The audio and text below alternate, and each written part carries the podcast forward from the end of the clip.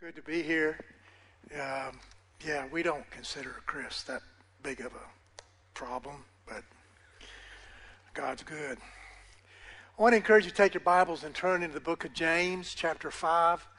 Kind of give you a little heads up what's going on in the text this morning. James is doing a summary conclusion. Uh, he's written to this group of Christians who are going under through extreme duress if you've ever been through a period in your life of suffering or difficulty, uh, you could probably identify where these people live. They live and really have no hope or expectation of ever living in any other place where things are resolved for them. So James is kind of really quickly going through four things we're going to talk a little bit about. Uh, you know, I, am just curious. I don't ever ask people, I don't want to put people on the spot to raise their hands, but just out of curiosity this morning, I want to do this. How many of you have heard of a relatively new term called doom scrolling? Raise your hand. Doom scrolling. Nobody's heard of doom scrolling. Doom scrolling is uh, a millennial term uh, invented by a generation that was is so media savvy that they're going to be more, you know, cognizant of these type of things. But doom scrolling, as explained by 25 years old, is, is is where you get up and you go on to your Apple News aggregate or your Google or whatever you use, or you watch, you know, if you're really elderly, you watch television uh, on a network or something, and and it's it's it's bad news after bad news after bad news after bad news. That's doom scrolling. It's when you allow your mind, and you know, it's you walk around, I walk around, and if I ever see anybody alone, they've got their, you know, their iPhone out or their Android out, and they're they're they're looking on. I mean, we've just become addicted to information in our generation more than any other generation. So this savvy tech young lady who's writing this article basically said at the age of 25, I've walked away from media. I've walked away from the news. I've walked away because it was so toxic to my soul. There's so much negativity out there in our culture. And it's constantly in front of us. And there was a survey done by news organizations, and of course they all justified it, but it turns out 99.3% of all the informational news you get on an average day is negative. negative negative. Now, we're, the world is interconnected in a way that it's not been in the past, but those negativities, many of them, I would ascertain if you're a student of history, have always been with us. You know, now, now whether or not things are worse or better, I, I really don't know, but things have been worse throughout the beginning of time since the creation of man. There's been adversity and issues and in, in a passage I kind of wanted. There's an Old Testament corollary passage written by a young king who was a shepherd who became a king. And once he became a king, he became aware of evil in the world. He would not have been aware of that when he was out in the Judean hills, you know, tending his sheep, uh, playing his harp or his guitar, probably not electric. And he, he would have been at peace uh, more than likely. But, but all of a sudden, as king, all of a sudden, the envoys of the world, the news of the world is coming to him. And David finds himself really conflicted with all that he sees and he hears and what's going on. And we know that David, as a king, as a follower of God, struggled with depression, circumstantial depression. There were times he just simply felt overwhelmed by what was going on. And so it's generally considered that Psalms 37, you don't have to turn to it, I'm going to read some of it, but Psalms, Psalms 37 is written some probably 1500 years before James Wright, yet he's vocalizing the same struggle that every generation before us has had. What are we going to do? What are we going to do when we're in the valley? What, what, what are we going to do when, when, when things in our life aren't all right? My wife and I were watching television the other night, and there was an insurance agency that was, was it was an advertisement. And, you know, I've just kind of become uh, callous to all the advertisements, and they're silly, you know, what they say their product is going to offer. But basically, this, this, they literally said it. They said, hey, if you buy our insurance product, everything in your life will be all right. And my wife looked at me and she said, Well, obviously, we've got the wrong insurance company. Because everything in our life is not right. And so we, we know, most of us, at least when we think, which is sometimes hard for us to do because there's so much information crowding into our minds, we know that that's just nonsense. We can look at the world we live in and know that's nonsense. But the issue is how do we navigate? How do we live? How do we survive? When you finally come to the recognition, it's not going to get better. There's not going to be a political savior. There's not going to be any hope outside of the hope of the gospel. We all run, go through life, we face difficulties, we walk in valleys, and, and then eventually we, we die. We face the, the final adversity. The final adversary, as the scripture puts it, is, is death. But we have this hope in us, of course. But this is what David had to say. David said, Do not be agitated by evildoers. Do not envy those who do wrong, for they wither quickly like grass and wilt like the planter, like tender green plants. When we, we look at our news and we see the oppression, we see the violence, and we see the angry, uh, angry world that we live in, many times there's a, there's a feeling of desperation that evil people always seem to be in control. Just seems to work out that way on planet Earth. Around whether it's dictators that 90% of the world's population are currently living under, or even politicians in a democracy that perhaps we had hope in, and then those politicians disappoint us. And what David is saying, listen, we've got to understand that our today in the moment is only a passing, vague appearance of reality. It's not ultimate reality. He goes on and he says, as an encouragement. Trust in the Lord and do what's good. In spite of the gloom and the doom, do choose to do what's good. Choose not to be part of the darkness. Resist the rage. He goes on, trust in the Lord and do what's good. Dwell in the land. In other words, live in the culture where God has planted you and live securely. I mean, live, live securely, not in the sense that you're somehow going to escape the difficulties of the planet, but the reality that in the difficulties of the planet, God Almighty is with you and His presence is always with you. Dwell in the land and live securely. Take delight in the Lord, not in your Ford. That rhymes. I want to go with that. What doesn't really make any difference, but avoid avoid the mistake of putting your delight in something that is transitory, right?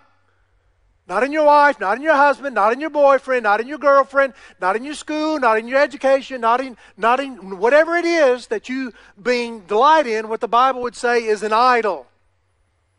Delight in something that delights in you. Delight in something that can give you ultimate joy, and that is God Himself. Commit your way to the Lord. Trust in Him, and He will act, making your righteousness shine as dawn your justice like noonday. In other words, God is going to use an example of your peace and your victory in the midst of the storm. He's going to use that as an example to the rest of the world. Verse 7 is incredibly salient for us in America today. Be silent before the Lord. Be silent. Don't find, don't have this need to express your outrage and your opinion and your anger and your befuddlement over everything that you're seeing because this is the normal course of the world that we have lived in, that our brothers and sisters in Christ in China and Africa live in, and that every generation since the beginning has lived in. Be silent before the Lord. Wait expectantly for Him. In other words, have patience in the valleys. Do not be agitated by one who prospers in his way, by the man who carries out his evil plans. Refrain from anger and give up your rage. It's rarely, I don't watch the news anymore because every time I would turn it on, whether the news media was left or right, it would begin with some an opening line like this You should be outraged. And now we live in a nation that is outraged. Scripture says it's not to be that way for my people. It's not to be those those that are followers of Christ. In fact, one of the one of the most precious promises of Jesus, he says, "Peace I leave you, not as the world." In other words, it's not going to be this transitory, transient peace that so many of our fellow citizens long for. It's going to be internal peace that is transformational because the very presence of God now inhabits his people. It's different. It's not the right job. It's not the right marriage. It's not the right car. It's not the right life. It's the right God that makes a difference. And this is what King David is saying is he's overwhelmed. Refrain from anger. Let it go. Give it up. Do not be agitated. It can only bring harm because in the end, closing in verse 9, for evildoers will be destroyed, but those who put their hope in the Lord will inherit the land. And this is essentially what Pastor Chris was preaching last week, and he's talking about people who oppress people, and especially those who are down and out, and those who are poor, and those who are sick, and those who are wounded, all the kind of things that people, you, the way people take advantage of one another. And then, so what James begins talking about in chapter 5 is, is the priority of patience. And I want to talk a little bit about patience uh, in just a minute, but I wanted to also remind you that when James started this whole letter, which would have been read in one setting, he starts in chapter 1 with this exhortation, which I find strangely unsettling as an American. Consider it great joy, my brothers, whenever you win the lottery. Have you got your Bibles? I mean, what is it? What is it exactly this morning that if you were to say, I would consider it great joy, fill in the blank. What does it mean for you to fill in the blank? Consider it great joy. Consider it great joy, brothers, whenever you experience various trials. Oh, yeah. Yeah. God, I I'm going through adversity. I've got some real significant challenges in my life. I've got a person who's driving me crazy. I, have got, I just got a diagnosis of cancer. Praise Jesus. I mean, think, think about how countercultural God's wisdom is. I mean, that was totally unexpected. For God to say, listen, in, in, in times that you find yourself entering it into a crisis or into a valley, count it all joy. Uh, consider it great joy, my brothers, that you experience various trials. But this is the reason. Verse 3 knowing that the testing of your faith produces endurance, but endurance must also do its complete work so that you may be mature and complete, lacking in nothing. And what it's saying is, is that the majority of the storms and the valleys and the difficulties and the pressure that you and I feel in life are not created by God. But nevertheless, because we live in a fallen world, we all go through them. And the understanding is, is for the believer that even in the midst of my most difficult valleys and circumstances, God, who is the sovereign Lord of all, He is always with us and He's working in us. In other words, that which is intended to destroy you, those very things that befuddle you and cause kin conflict in you and, and make you upset and make you lose your patience are the very things that, even though they are against you legitimately, that God is using to make you into the image of His Son Jesus. Now, I know that's, for some of you, that's a very foreign concept. But see, this, this is the mission that Jonathan was talking about. You see, what the world doesn't need is more of Joe Dillon. He needs the more of Jesus Christ. The world needs more of Jesus Christ. And so what happens is when I came to faith in Christ, God began a process of causing me to decline through adversity and conflict where I would learn about my own weaknesses and push me towards a reliance and a trust who's able to do that which I cannot. Something that can get me through the worst of life so that in the mission that the world is doom scrolling every day can find some hope in a dark and lightless world.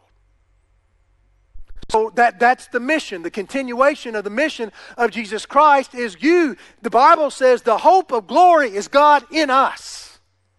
So God's doing this work.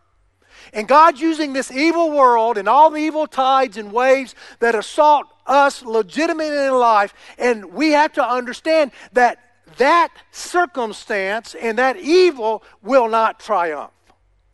It will not win.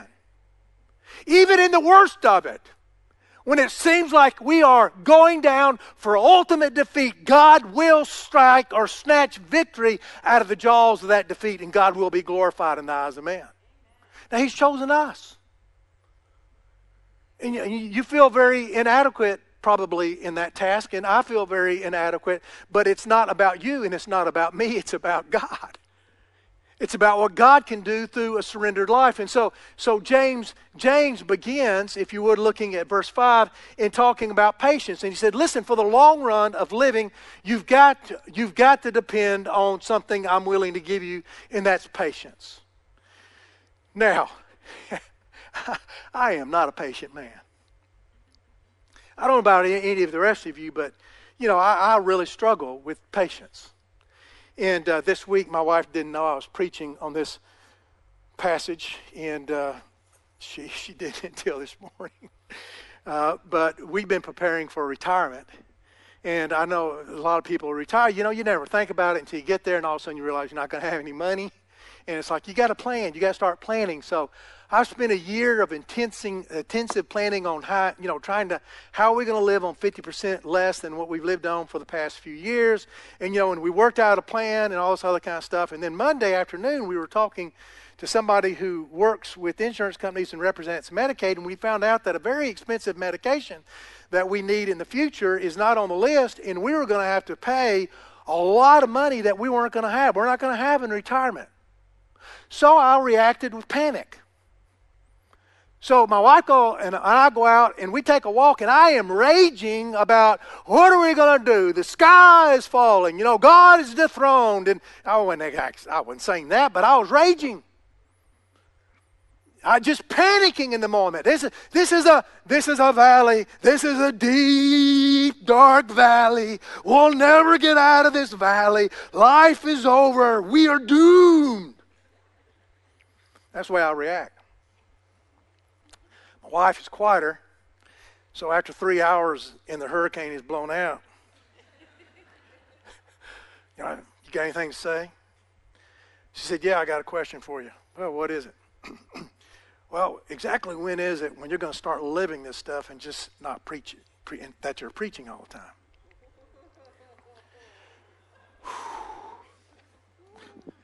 well, you know, I'm 66. 72?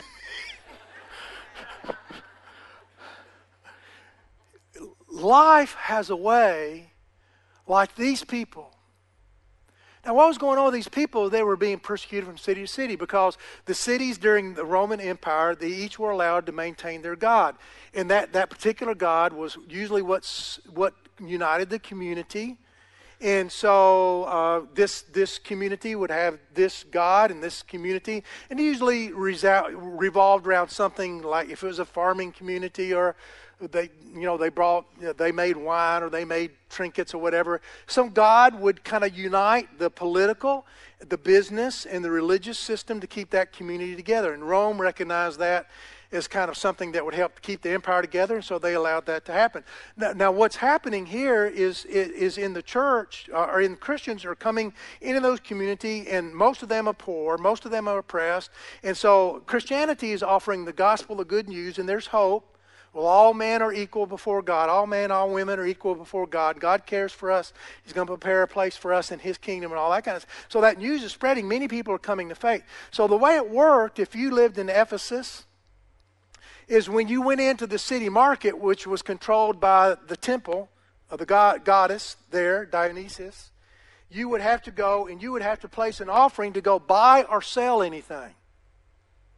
So the way the system, there was a temple tax, and the temple tax went to the politicians and a third of it went as a sacrifice, and then the priest got the other third. So there was kind of like it really united the community. So if I'm going to go buy anything today, if I'm going to go to Walmart, I've got to carry an offering to the God. I don't know how we would do that in America. You know, maybe in in Asheville it would be the God of tourism. Maybe in Dallas it'd be the God of business. You know, in New York, maybe be the God of cheesecake. I don't know. Uh, you know, Memphis barbecue. But you know, you've got to carry an offering. And so all of a sudden, these people are coming to trust in Jesus and believing that there's a God that created all the universe and not all these local deities. And so they're not paying the tithe. They're not paying the politicians anymore. And they're not paying the religious leaders of the day. And so what happens is the politicians, the religious leaders get together and they say, you know what? We're, we're, we're in trouble here. These people, there's so many people coming to faith in Jesus like these people. And they don't see a need any longer to participate by paying the taxes to the temple or by making an offering to these gods. and they weren't protesting, they weren't morally outraged. The Christians were just trying to live their lives, but they weren't going to pay, you know, a temple tax to a God that they didn't worship and they didn't believe in. And so what they would do is the politicians, the religious leaders would stir the people up and they'd say, this was their argument. You can find it in Roman documentations. Number one is these people dishonor our grandparents. Don't, don't ever stamp on grandmama's grave, right? They don't worship the same gods that we worship. And so they would get the people together and they'd say, These people are dishonoring our community. They're dishonoring our heritage because they're bringing, they're bringing in this concept of, you know, the good news of the gospel and there's a God who reigns all over all. They're despising our local God. And the people would become upset about. And then the second thing they would say is, and they're destroying our economy. At that point, you got a riot. Sounds like America. We don't care who you vote for as long as our economy, as long as you uh, kind of benefit my wallet, my pocketbook, you got my vote. Doesn't make any difference. Same thing. Things haven't changed. And so what would happen is they'd have to leave everything and they'd go and they were poor in this community and they'd be poor in the next community. Many people would come to faith. It was actually a mechanism that God was using to expand the gospel over the Roman Empire because Christians couldn't stay long at any time. So their whole life, their whole life was under extreme duress. And so this is this is James' answer. So verse 5. He says this, or chapter 5, verse 7. Therefore, brothers, be patient until the Lord's coming. He's talking about a very anti American philosophy called deferred gratification. He's basically saying that God is sovereign and on his throne and he sees all that's going on. Chris talked about the oppression of people last week, and God's saying he's going to take care of it. He's the, he's the judge. He's not willing that any man be lost. He desires that all people come to repentance. So even sometimes the very people we hate are the very people that God is working to bring them to himself. So we don't have that type of knowledge. We don't have that type of insight. So James is saying, be patient. Now, I love the word patience. It's a good American translation of a better Greek word, which is macrothumia. Macrothumia thumia actually expresses the sentiment better than patience. Macro is long and thumia is heat. What James is saying, he, James is not saying what the church says in shallow America. It's going to get better. James is saying it's not. I want you to hear that. James is not saying it's all going to turn out for the good. Not on this planet. Now, we can look at history and say we know that's true. We can look at the world and say we know it's not true for them, but somehow we just kind of hold up to this illusion that somehow if we just buy the right insurance, life is all going to work out okay. That's the delusion, one of the delusions of America. What James is saying here is no, look, have this long suffering. Be willing to bear up under the heat because of the reality of what's going to happen. What's, what's going to happen is that God one day will bring justice, and justice will reign on planet Earth, and all that troubles us, all that befuddles us, and all that besets us will diminish and disappear under His sovereign grace. And then He gives this illustration see how the farmer waits for the precious fruit of the earth and is patient with it until it receives the early and the late rains. So in the Middle East, you often got a rain in the spring that got the crops up and you, the, the, you know, the gardener or the farmer would work, and then it quit raining. And then there would be another rain at the end of the season that would bring the crops all the way in. But during the, the middle of the time, there was a drought. But the reality is, the farmer had no control over the rain. What James is saying is, look, get, get a grip on the reality is that there is much in life that you'll never have control over. Let me, let me give you a little secret. You'll never be content nor happy until you relinquish control. And if you don't believe me, one day you will, because there's a way that life has of knocking it out of you. If you haven't figured it out, if you're young and strong and you're dependent on your resources and your ability and your self sufficiency, listen, here's a prophet's word for you. One day you'll get over that. Life will take that away from you. So James is saying, look, be long suffering, be patient, because the hope is not in Democrats. Can I say that? The hope is not in Republicans. Can I say that? The hope of the believer is in God, the one who is able at man's ineptitude and inabilities. So don't put your confidence in that. Don't spend your life chasing after things that cannot satisfy nor give you fulfillment, nor can they ever deliver you from the dilemmas that you find yourself in. So James says, look, look, take the farmer. The farmer, there's the farmer does it. He works.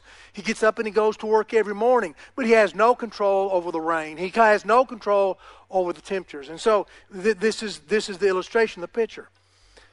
Listen, I, I would encourage you: do not pray. Have you ever heard anybody say this?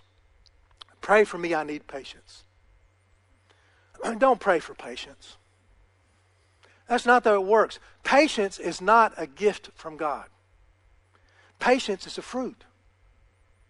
I want you to hear that. Those of you who are believers, patience is not on 5 o'clock on Friday afternoon trying to get from Arden to Weaverville sitting on I 26. That is not a gift that you're going to bow your head and get when you pray. It's not. Now, you may stir up some semblance of patience, but most of you are like me. You just mumble and grumble the whole way home. Patience is a fruit. And fruit is very distinct from a gift. The Bible tells us that, uh, you know, Galatians 5.22, in, in, in that passage where it's talking about the fruits, the things that God gives us or God creates in us.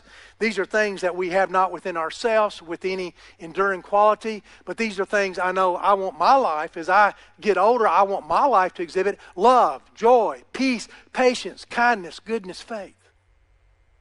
I mean, that's, that's, that's the man my wife needs. That's the man my children need. That's, that's the man my brothers and sisters in Christ. And all of my neighbors, most of them who are not believers, that's the man they need living in their neighborhood. They need to see that in the midst of the valleys, the same valleys that I'm walking through to some degree at some time, that there is, there is life in the midst of the valley. So, so it's, a, it's a fruit.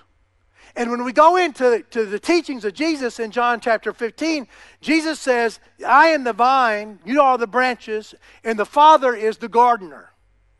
And so there's this picture of God, you know, walking among the fruit trees, and He's tending them. Uh, when we when we moved to North Carolina, we have a friend that have a has a big farm up in the mountains, and they have a lot of apple trees. And he said, uh, we get a lot, lot of late spring fall, fro- frost that kills the apple trees, but there was a tree developed up in Madison County 100 years ago that doesn't succumb. It sets its fruit late. And so they kind of gave us one of these apple trees off their farm at our house. That apple tree is a big, beautiful, gorgeous apple tree, and we've had it now for 21 years, and it never bears fruit.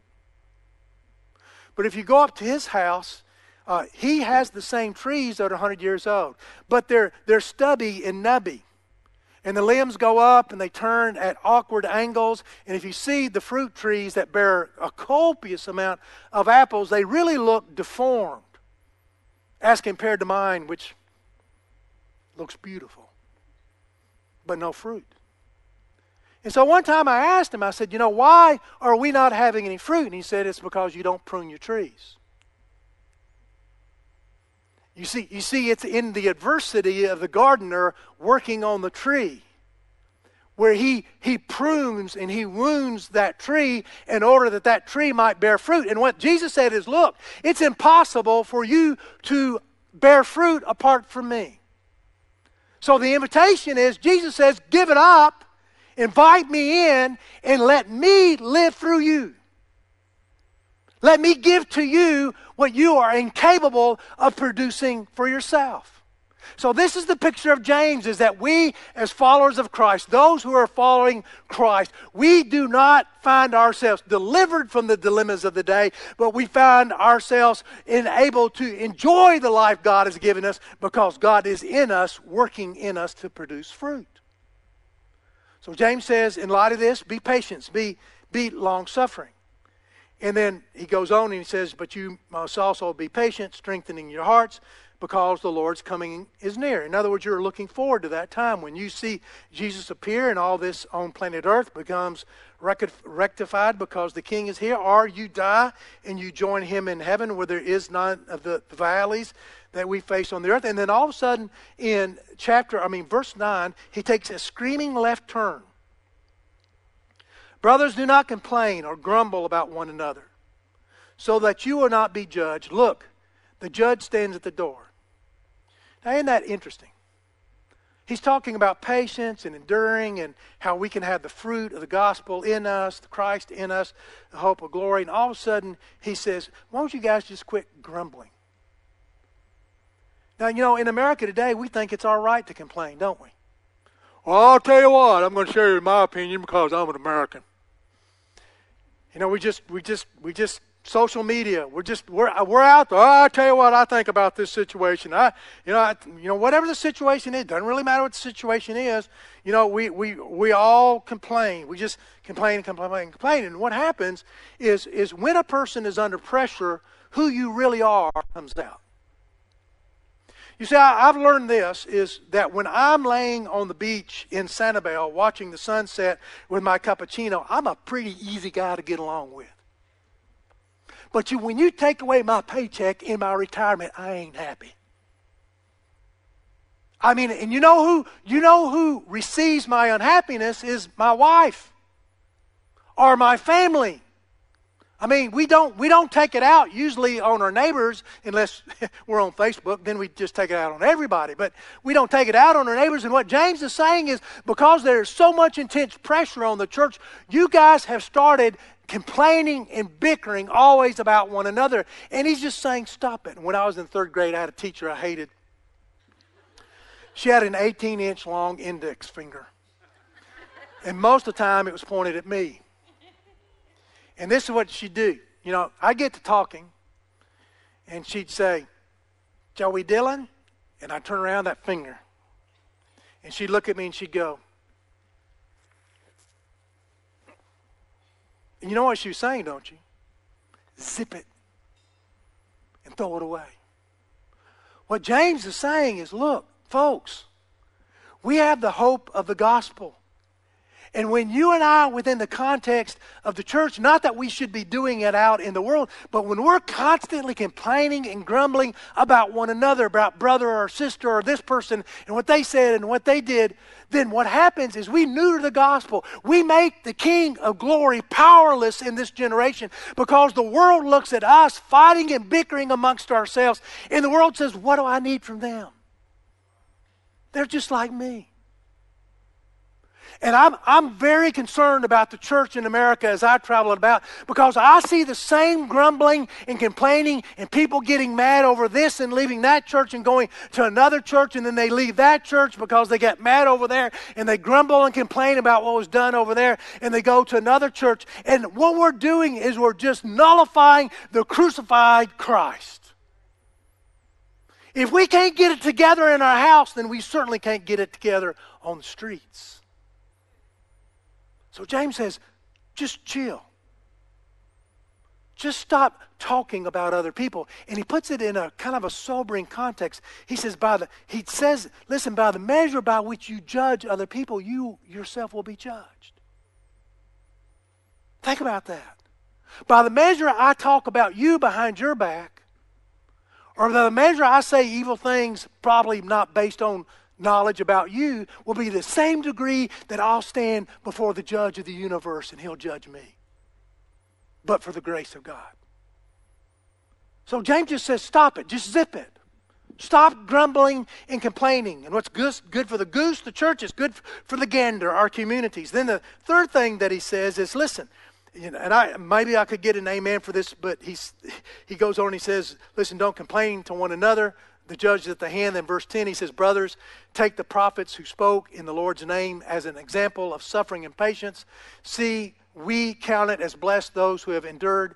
You have heard of Job's endurance, and you've seen the outcome from the Lord. The Lord is very compassionate and mercy, merciful. So he, he, gives, he gives two examples about being patient. It goes back to the patience theme. And essentially what he's saying is we've got to understand as believers is God's timing is not our timing.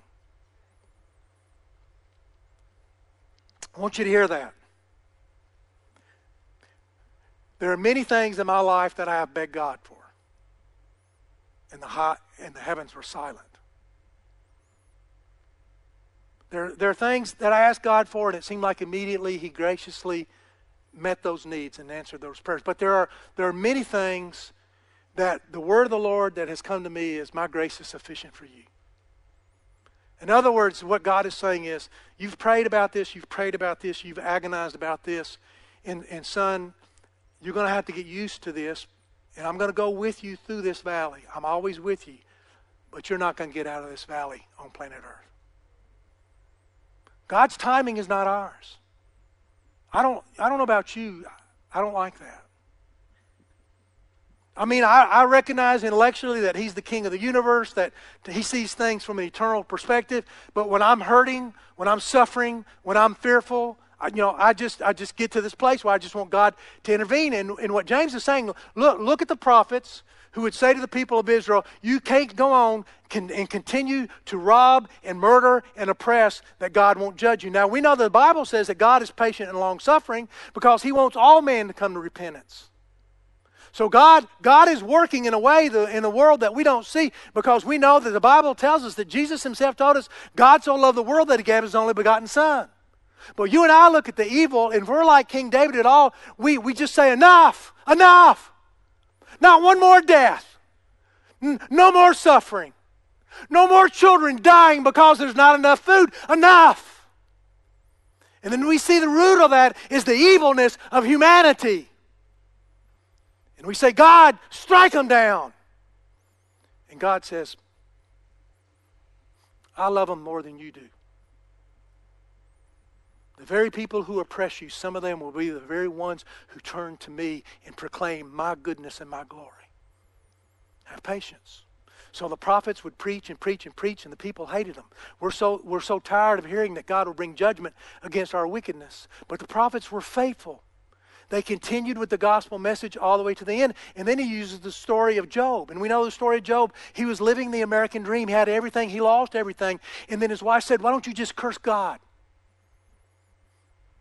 You, you had the big house, you had the nice car, you had, you had the 401k, you had everything, and in a moment, in a moment you lost it. And so his loving, compassionate, sweet wife says, Who needs a wife like this? Just curse God. Now, Job, he argued with God, but do you remember his response to his wife? Even if he slays me, I will worship him. And then we know the goodness of God rescued Job. And so this is what he's saying is, is the patience of the prophets who waited on God, the patience of Job who went through a horrible time in his life, waiting on God. Those are, those are good examples for us. And then in closing this morning, verse 12, which is a totally different direction. He says, Now above all, my brothers, don't swear either by heaven or by earth or by, with any other oath. Say yes, your yes must be yes, and your no must be no so that you won't fall under judgment. And, and what he's really saying is, as a church, as a Christian, we don't need to be a presumptuous people. We don't need to pretend to know things we really don't know. So I can go on Facebook, and I've got friends who are believers, and one group of friends is telling me one thing, and another group of friends is telling me something totally different. Now, most of them are not experts in the field upon which they're pontificating. Right? They're like me. They're ignorant. They just haven't confessed it yet. And yet, yet we do that. We, we just make presumptions. And, and what James is saying is that what's important here is that you maintain the witness that you have as Christians so that the people can see your winsomeness of the gospel and how God can give you peace and transform you and give you joy in the midst of all this suffering. But when you fall into the trap of acting like you know things, having some type of intellectual arrogance when the world knows you know nothing at all, you defame the name of Christ. James says, just keep your opinion to yourself. As a Christian, be clear in your communication. Let it be salt and light. If you have nothing to bring to the situation, light or salt, which is something that preserves, then say, listen, let me give you something. Let me give you a prophetic word. Say nothing at all. Just say nothing at all. Pray. Love be compassionate. Be caring. Listening to people's anger. Listen to people's hurt. Listen to people's anxiety. Be a healer. Don't stick your finger in the wound, church, and drive your finger because your opinion takes precedence over the kingdom of God.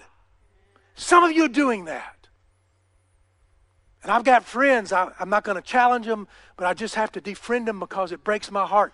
They're not on a gospel rant telling people about the love and glory of Christ. They're on some other type of rant, left or right, up or down. It really doesn't make any difference. And I'll, let me finish with these four principles that come out of this teaching.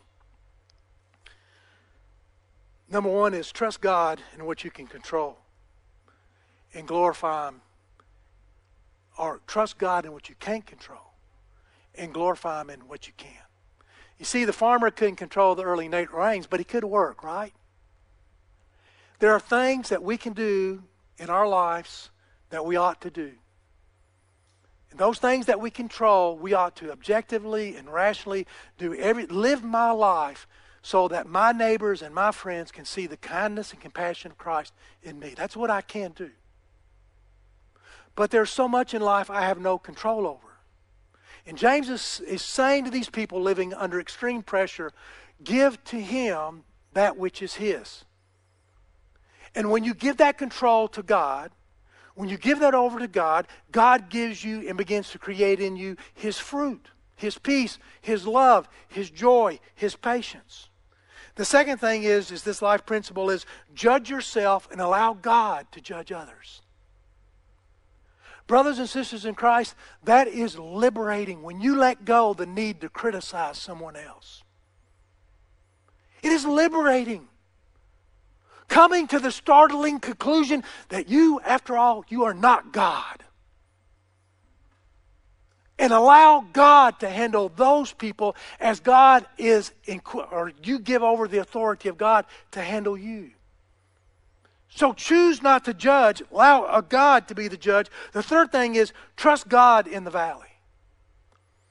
You know, there are all kinds of valleys in life. There are short valleys, there are long valleys, there are valleys that never end.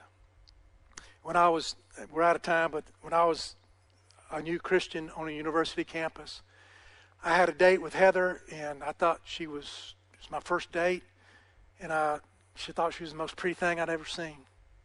And I had an old Volkswagen that was prone not to run. So we had a we had a time set up to go out. And I went out, my car wouldn't crank. And I knew Heather was sitting there looking at her watch. It's our first date. And I'm thinking as a new Christian, you know, oh God, why now? Why me? And I got out on the rear of the car and I laid hands on it because I didn't know what to do any better. I said, Oh God, heal my Volkswagen. I got in the car and it cranked. Please don't go, don't do that.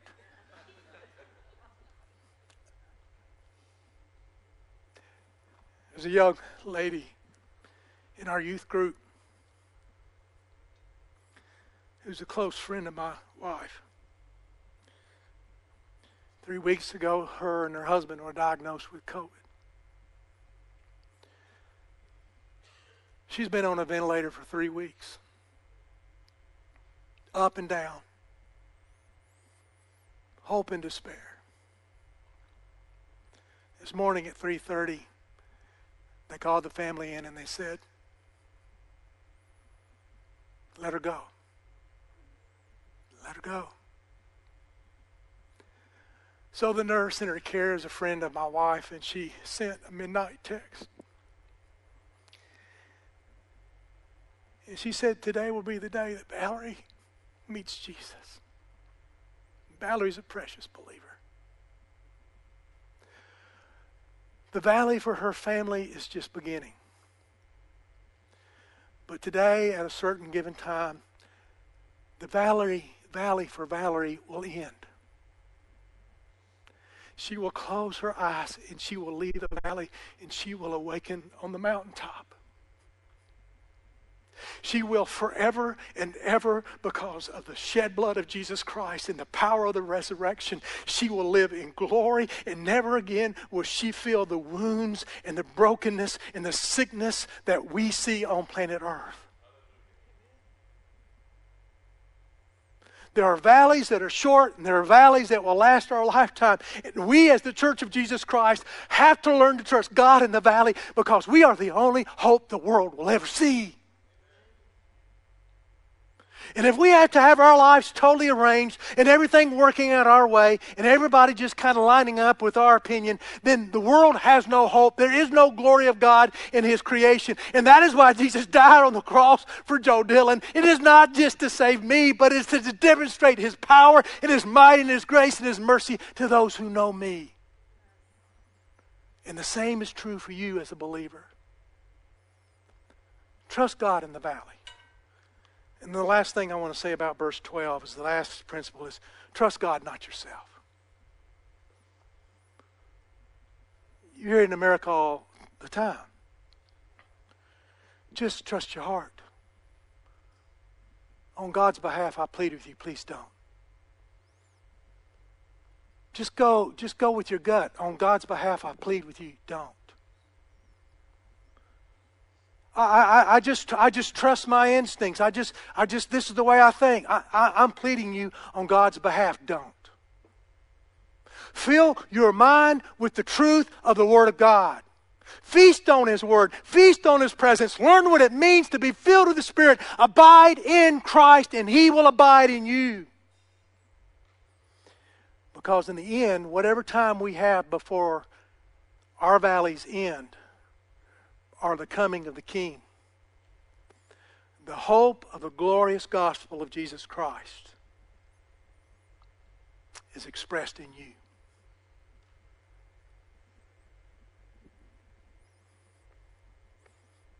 There is no plan B. It's you, the church, the people of God. And, folks, if we fail in our mission, then people will never know there's a God in heaven who cares for the brokenness of humanity. Let's pray.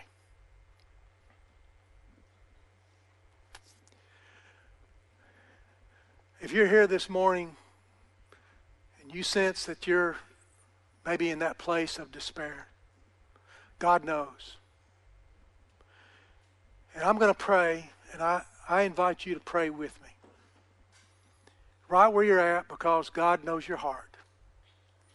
But if you find yourself struggling, if you find yourself battling with depression and discouragement, I want you to do what generations and ages of believers have done in the past, and that is to cry out to God who's merciful and kind and can give you that which you do not inherently have in your own makeup. God can do that. And by the way, that's for those of you who may not be believers this morning, that's one of the great benefits of following Christ. All that is in Christ becomes yours when you follow him. Now, that doesn't mean you appropriate. You can still be a Christian sitting in that jail cell with the door open and you're free to go, but you still, as a Christian, you choose to sit in that jail cell, that self imprisonment. You're not enjoying the fruits of the Spirit, you're not enjoying the presence of God. Joy, you know, joy is not yours. And maybe this morning you need to say, I need that. I know it's not in me. So I, am by faith, I'm deciding to follow Christ this morning. But maybe you're a Christian, you're sitting in that jail cell, and you know it's true. You're in a valley and you can't get out. You're in a place of despair and you just can't move. And the solution is to cry out to Him who is able. Will He deliver you? I don't know, but He'll be with you. I invite you to pray. Just whatever your need is. I'm going to lift my hands. I'm going to cry out to God. Dear God, I am an impatient and sinful man. And I grow so weary with my doubts and my fumblings and my struggles. And Lord, you're kind. You're kind to remind me that there's a refuge. There's a place of peace. A place where things are resolved by the King of glory, by the one who litigates and cares for my soul. And how often, Lord, I try to navigate through this life with my own strength and my own self will. And I confess it. I confess it. I confess it before you and these, my brothers and sisters in Christ. I am so, I am so unable. But I've tasted your presence. I've enjoyed your strength. I know what it means to be occupied in the midst of a storm with your peace. And so, Father, I cry out, Come, Lord Jesus. Come, Lord Jesus. Occupy all of my heart. Occupy my mind. Father, come, come into this world where there's evil and suffering. Oh God, how desperately we long for things that cannot solve our problems, but you alone can. And you would, oh God, help us to turn our hearts because will will the world get their direction if not in the church? Let us be a people of joy, a people of peace, a people of compassion, a people of mercy a people of grace. And oh Lord, how far that is from who we are as a people. But Lord, you are able. You are able. That's our confidence. Just, just as you have promised to get our sister in Christ, Valerie, home probably today, Father, you have promised to get every one of us home. Let us rest. Let us rest. Let us dance. Let us rejoice. Let us sing in that confidence, oh God, for your glory